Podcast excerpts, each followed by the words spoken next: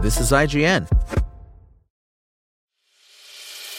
As a longtime foreign correspondent, I've worked in lots of places, but nowhere as important to the world as China.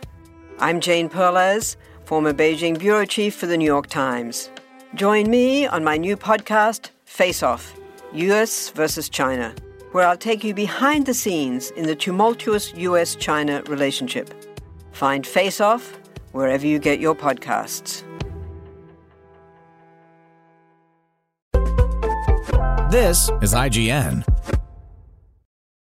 Uncharted Legacy of Thieves Collection Review. Uncharted has turned out to be one of the most beloved franchises by all fans of PlayStation consoles, and since the PS3, we've all had the opportunity to live the adventures of Nathan Drake today. Moreover, it's so important that Nathan was one of the characters that was included in the PlayStation All Star Battle Royale fighting game, and this year the movie of the game series starring Tom Holland will be released. And after four great installments of the main series, we have a new collection coming to PlayStation 4 and 5 and harnessing the full potential of these consoles. Uncharted Legacy of Thieves Collection collects Uncharted 4, A Thief's End, and Uncharted The Lost Legacy. The first of these games, originally released on PS4, tells the story of Nathan's past, when he grew up in an orphanage and during one of the adventures with his older brother. In addition, the central plot of the adventure shows us what happens when the two meet many years later. The second game, which also originally released on PS4, sees Chloe and Nadine adventure as they journey to the Western Ghats in search of ancient treasure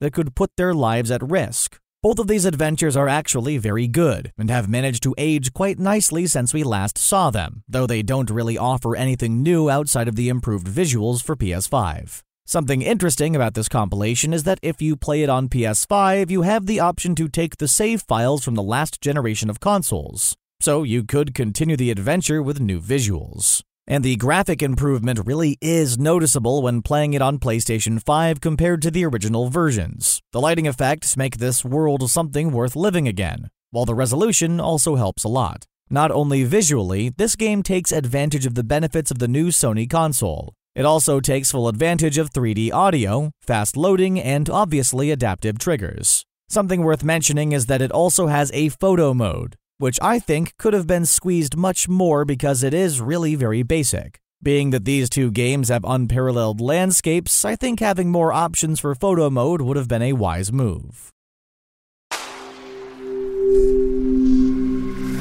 Spoken Layer Want to learn how you can make smarter decisions with your money? Well, I've got the podcast for you. I'm Sean Pyles, and I host NerdWallet's Smart Money Podcast. Our show features our team of nerds, personal finance experts in credit cards, banking, investing, and more. And they'll help you make the most of your money while cutting through the clutter and misinformation in today's world of personal finance.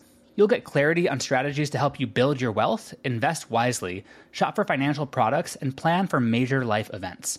Listen to NerdWallet's Smart Money Podcast wherever you get your podcasts.